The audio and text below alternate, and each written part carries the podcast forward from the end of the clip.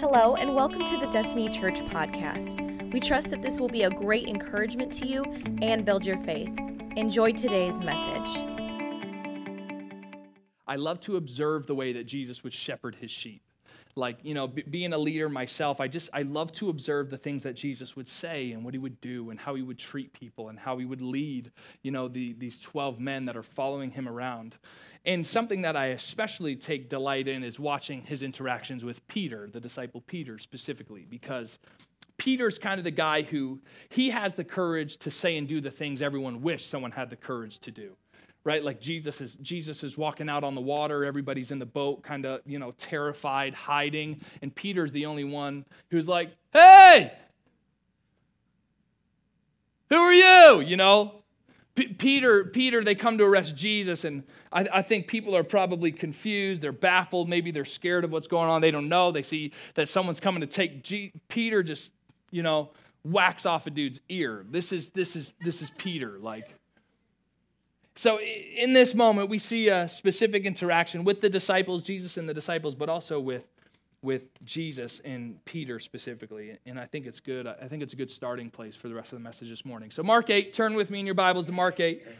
I'm going to start us off at verse 27. We'll read a few verses here together. Um, so it says this Jesus and his disciples left Galilee and went up to the villages near Caesarea Philippi. As they were walking along, Jesus asked the disciples, Who do people say I am? Now, there's been a lot of opinion around this man, Jesus. Um, people are awestruck by his signs, his wonders, his teaching, his wisdom.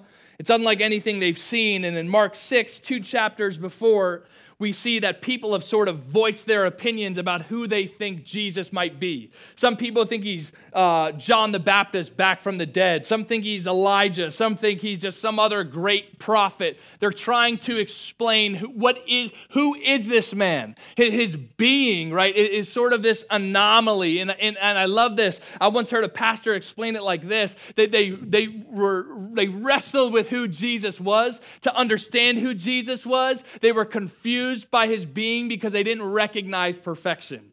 Isn't that good? Yeah, yeah. This is what it's like when you're perfect. That, that's what it's like. That's why we're struggling to figure out who is this man and, and what is what is he all about.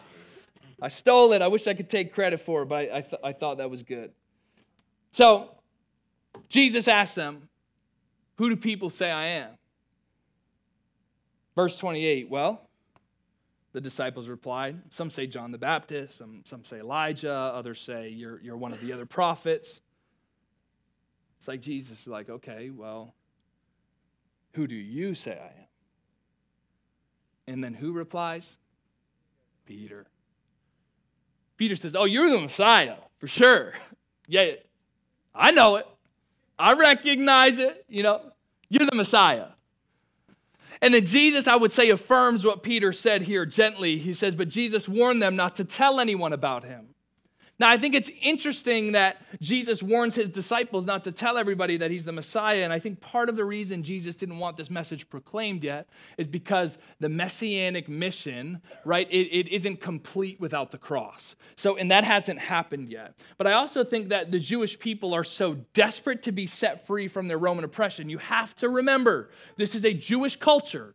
They are being oppressed by Rome, and they are ex- expecting that there's going to be a Messiah who comes back who helps deliver them politically, physically from their oppression they're experiencing. He's going to be an earthly ruler, he's going to be a king, he's going to be a man of great power, he's going to establish a new kingdom. And he is going to establish a new kingdom, but this is not an earthly kingdom he's coming to establish. This is a heavenly kingdom he's coming to establish, right? So even though, yes, Jesus is the Messiah, there, there may be some misconceptions about what the Messiah is to look like and what the Messiah's life is going to look like on earth. And we see that to play out true in the responses coming specifically from Peter here in the next couple of verses. So Peter says, You're the Messiah, and then Jesus warns them not to tell, um, and, and then our interactions continue. Verse 31 Then Jesus began to tell them, The Son of Man must suffer many terrible things and be rejected by the elders and the leading priests and the teachers of the religious law. He would be killed,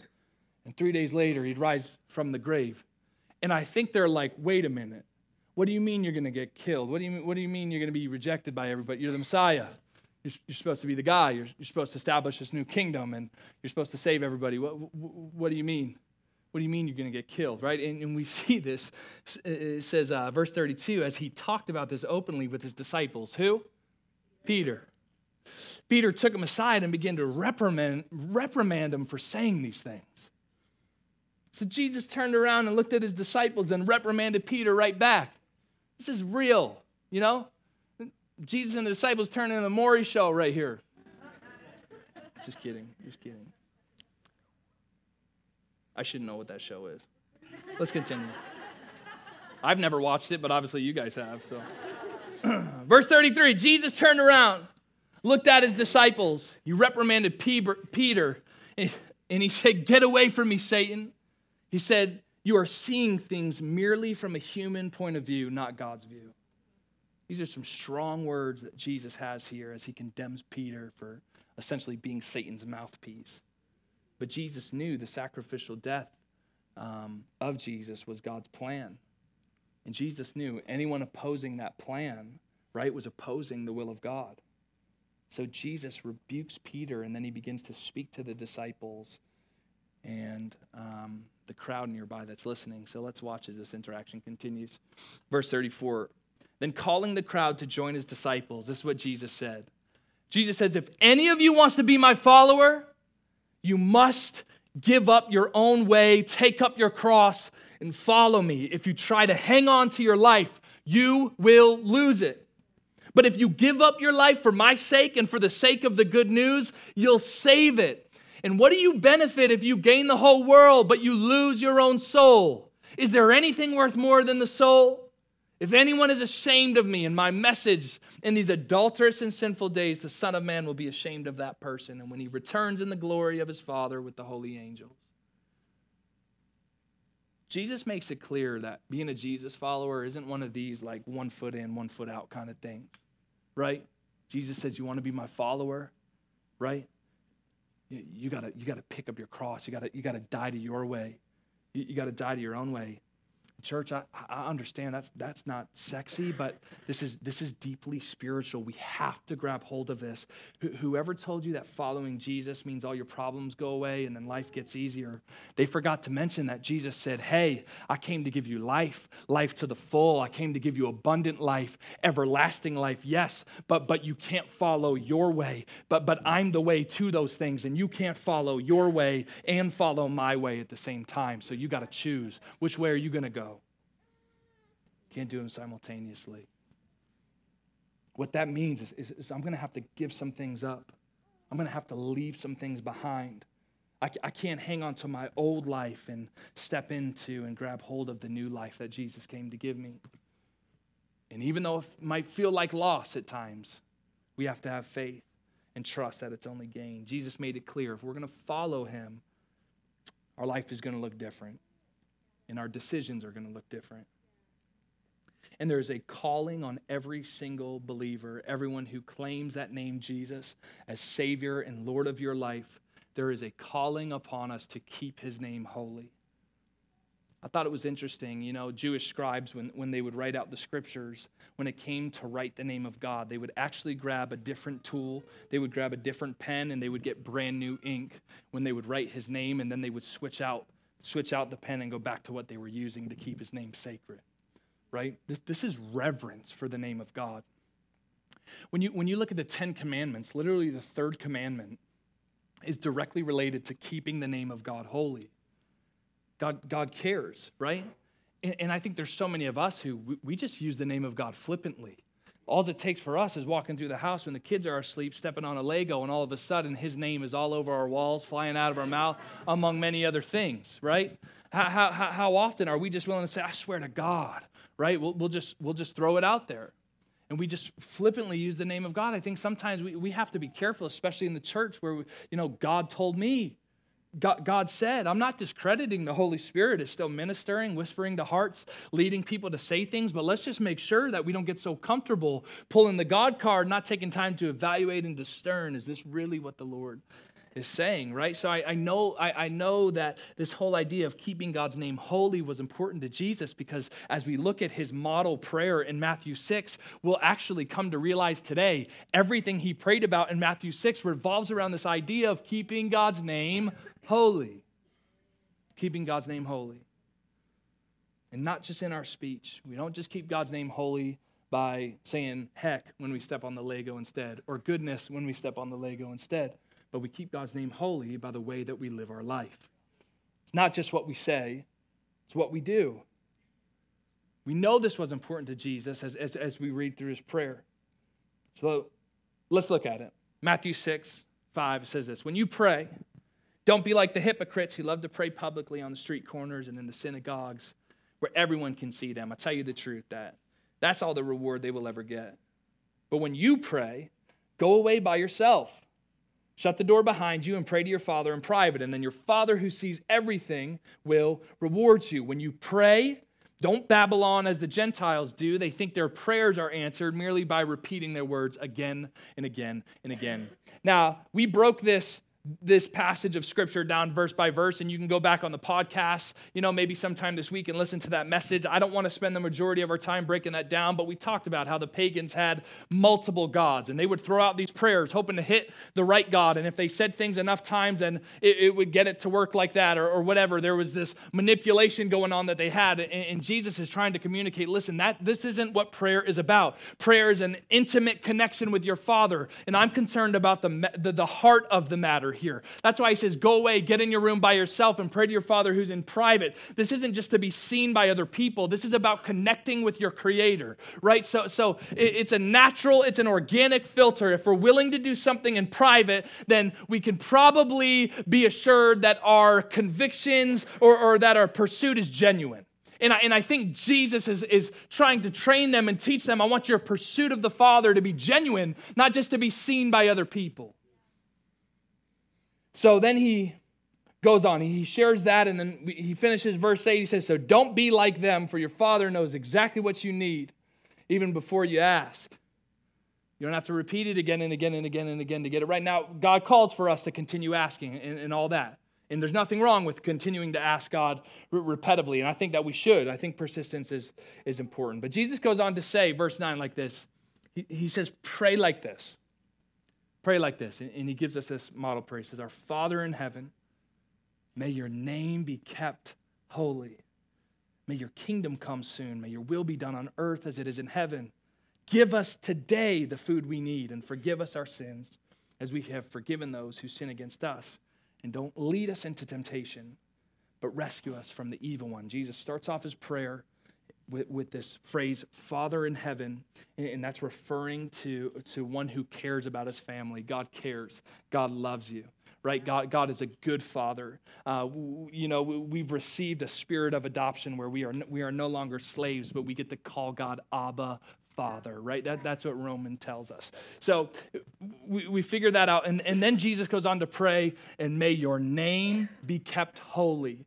When Jesus prays, may your name be kept holy, what he's essentially praying is, may your name be kept sanctified sanctified. This idea of being made holy or being made sanctified is set apart uh, for a special purpose. May your name be set apart, is what Jesus is praying. Help us to set apart your name, right? So, so Jesus is praying, may your name be sanctified. So that, that forces the question how can we sanctify God's name? How can the name of God be sanctified? As we reflect on the scriptures, as we peer back into the Old Testament, there's a couple couple of verses that lend to how we can do this. And I want to share um, one, of two ways that we can do. Well, I'll share two ways we can keep God's name holy. The first action, well, God sanctifies his name. We don't have to do anything, right? God can sanctify his own name by his own actions. In Ezekiel 36 23, it says this. If you guys are at Wednesday night life group, some of this might sound familiar, but it, sound, it says this I will show how holy my great name is, the name on which you brought shame among the nations. And when I reveal my holiness, right, through you before their very eyes, says the sovereign Lord, then the nations will know that I am the Lord. Verse, tw- verse 23 says, I will show how holy my great name is. God will show. Now I want us to flip to Numbers 2, 20, or Numbers 20, 21. We also discover through the Old Testament text that God's name is sanctified by our actions. Numbers 20, 21 says, But the Lord said to Moses and Aaron, because you did not trust me enough to demonstrate my holiness. You did not trust me enough to demonstrate my holiness to the people of Israel. You will not lead them into the land I am giving them. So, this begs the question to us believers are we devoted to demonstrating God's holiness through the way which we live our lives? Do we demonstrate God's holiness? May your name be kept holy. Jesus sits with his disciples and he teaches them to pray Father, may your name be kept holy. May your kingdom come. May your will be done on earth as it is in heaven. What Jesus is using right here is a form of parallelism. So even though the, the three phrases say something different, they're all um, assuming or, or requesting or lending to the, the same idea. So I, I know they sound different, but they're all kind of asking the same thing Father, may your name be kept holy. May your kingdom come. May your will be done on earth as it is in heaven. The same concept is being communicated where may your name be kept holy. God's name is made holy by the way we live. May your kingdom come. God's reign takes place where he is obeyed, right? And then may your will be done on earth as it is in heaven. It is God's will that you be sanctified. I think we see that in Thessalonians. So Jesus is literally teaching his disciples to pray in layman's terms, may I live my life today in obedience to you that your name is made sanctified. May I live my life today in obedience to you that your name is made holy. Believers, are we devoted to demonstrating God's holiness through the way in which we live? When you read what Jesus is praying through this lens, everything he goes on to pray after this is revolving, related to that same concept of keeping God's name holy. The next verse, Matthew 6 11, Jesus prays, Give us today the food we need. Give us today, other translations might say, Give us today our daily bread. And this whole idea is pulled from the Old Testament. Y'all remember when the Israelites got set free from Egypt? They, they, they crossed the Red Sea, they're wandering around, and God God starts feeding them manna from heaven, right? The special bread. And they, they, they got to eat that. Y'all remember that?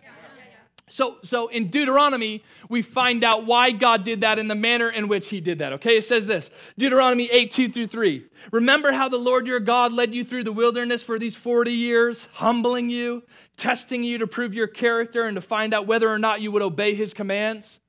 Yes, he humbled you by letting you go hungry then feeding you with manna, and then feed, a food previously unknown to you and your ancestors. Check this out. Here's why he did it. Everyone listening? Yeah. Everyone listening? Yeah. Okay. It says this He did it to teach you that people do not live by bread alone, rather, we live by every word that comes from the mouth of the Lord. Let's make that simple. You live by obedience. You live by trusting God. We have to depend on God. Not, not, not your actions, not storing up enough bread, not gathering enough. You know, it, it, this is, I taught you that we do not live by bread alone. Rather, we live by every word that comes from the mouth of the Lord. There's another verse in Proverbs that revolves around this same idea, the same concept, Proverbs 30. This verse is so good. Now, I read this, I was a little convicted because my prayer might look like, God, give me $1 billion. You know, like just bless me until I'm drowning in the blessing blessing. That's what I want, God, do that. You know, God, I'm happy with the Buick and I'll keep it, but if you want to replace it, God, your will be done. But check out this prayer from, from Proverbs 30. I think, this, I think this will challenge many of us in the room. Proverbs 37 9. It says, Oh God, I beg you two favors, I beg two favors from you. Let me have them before I die. One, let help me to never tell a lie. Okay, that's an interesting request, but fair enough. Help me to never tell a lie. Then, second, give me neither poverty nor riches. Now, I know a lot of you haven't pay, prayed for poverty, but some of us maybe have prayed for riches. I think it's interesting. He's saying, Give me neither poverty nor riches. Give me just enough to satisfy my needs.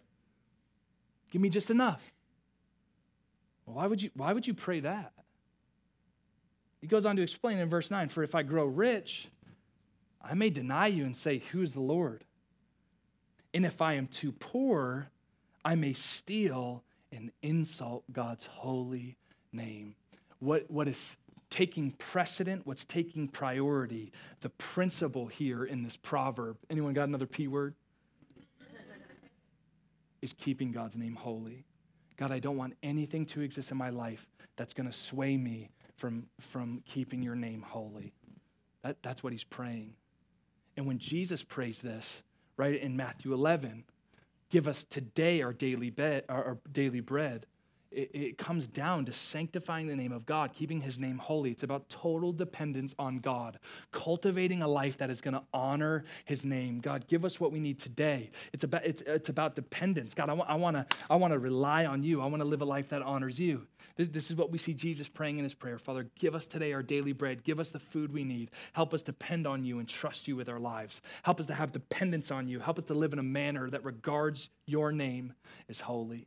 And then we skip to the end of the verse, Matthew 6 13. Jesus prays, and don't let us yield to temptation, but rescue us from the evil one. Jesus is praying for strength and power to not live in disobedience to God or live in a manner that is influenced by our enemy, Satan. He's saying, Give me, give me strength. Now, I want to steal something from Pastor Mark Turnage that he said on Wednesday because I thought it was good.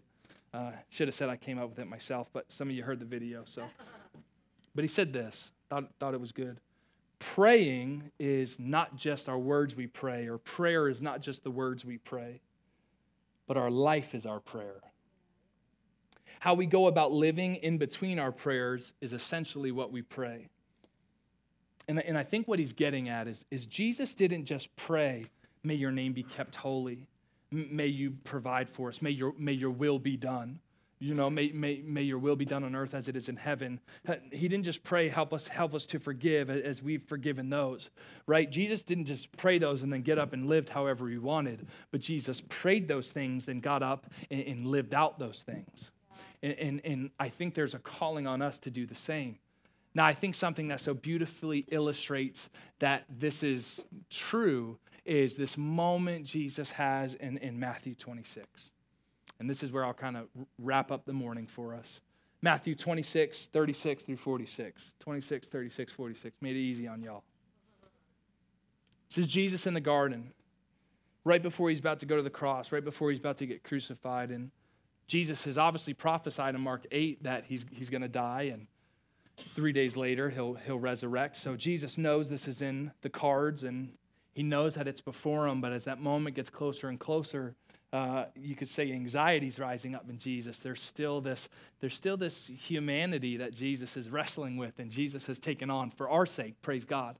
Um, and we, and, we, and we see that here. So, Matthew 26, you can flip with me in your Bibles. Matthew 26, I'll start at verse 36. It says this Then Jesus went with them to the olive grove called Gethsemane, and he said, Sit here while I go over there to pray. And he took Peter and Zebedee's two sons, James and John, and he became anguished and distressed. He told them, My soul is crushed with grief to the point of death. Stay here and, and keep watch with me. Consider the wrestle that's happening with Jesus right now. Whether, whether it's it, it, you know the anguish, it's, it, it's the anguish there. What, what's the other word that it said? Anguish and distress. There's severe stress going on in this moment where, you know, do, do we make good decisions when, when we're in that state? C- can you imagine having, feeling that, but, but still having self control to carry out the will of God? This is Jesus. But remember, what, is, what has Jesus prayed all this time? May your name be kept holy. May your, may your will be done.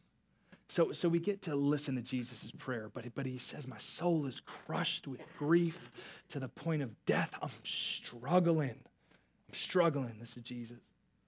He went on a little farther and he bowed his face to the ground, praying, My Father, if it is possible, let this cup of suffering be taken away from me, yet I want your will to be done, not mine. Something that's always encouraged me about this moment with Jesus is that Jesus followed God's will even when it wasn't necessarily his preference. Because let's be honest, sometimes this following Jesus thing conflicts, his way sometimes conflicts with my way, with what I want to do, how I want to act, where I want to go, what I want to take part in, right? But there's this but, but his way. But, but again, I love, I love Jesus is saying, even though Jesus feels differently, would prefer technically maybe something else, a, a different way, trying to find is, is there another way we can accomplish the same thing here, Lord? Nonetheless, your will be done. If this is what it's got to be, this is what it's got to be, and I'll submit to it. I love that Jesus wasn't, you know, that we're not the only ones who have that wrestle. We, we see Jesus in the midst of it. Then he turned to his disciples and he found them asleep. And he said to Peter, Couldn't you watch with me even one hour? Come on, Peter. Why are you always acting up, Peter? Can you watch me even one hour? Keep watch and pray so that you'll not give in to temptation. For the spirit is willing, but the body is weak. Then Jesus left them for a second and prayed, or left them for a second time and prayed, My Father, if this cup cannot be taken away unless I drink it, your will be done. And when he returned to them again, he found them sleeping, for they couldn't keep their eyes open. So let's consider the state that Jesus is in extreme anguish, extreme distress. All these guys who see him as this leader, they look up to him. You know, they've, they've devoted their lives to following this man around. They're sleeping. They don't have eyes on him. It is just Jesus and God. And what's so incredible is, is we actually had a meeting in Pastor Chad's office with Mark Turnage, and he did a short teaching on, on this moment. And he talks about where Jesus was geographically in this moment and how he actually had the ability to just skate off. There's like this one hill he has to go over, and then he's off in the wilderness, gone, never to be found again. So if Jesus so chose, he could have easily escaped in this moment. He goes, I've been there. I've, I've seen it. I've been on Golgotha. I've, I've, been, I've been to Gethsemane. I, I, I've seen it. And Jesus has this opportunity, and he's sitting there. You know, he had to have been tempted to just, I can just avoid this and, and go on. And yet Jesus remains, even with no one watching, his prayer, Father, your, your will be done. Right? I've, I've always been moved by that. Verse 44. So he went to pray a third time saying the same things again. And then he came to the disciples and he said, Go ahead and sleep. Have your rest. But look, the time has come. The Son of Man is betrayed into the hands of sinners. Up, let's be going. Look, my betrayer is here. Kim, you can come on, Keys, if you don't mind, but I've always been moved by Jesus desiring God's will, God's holiness, glorified even before his preference and desires, um, his own preference and desires. But we see that what, what I love is Jesus didn't just pray, may your name be kept holy, may your kingdom come, may you reign, may you be Lord, right?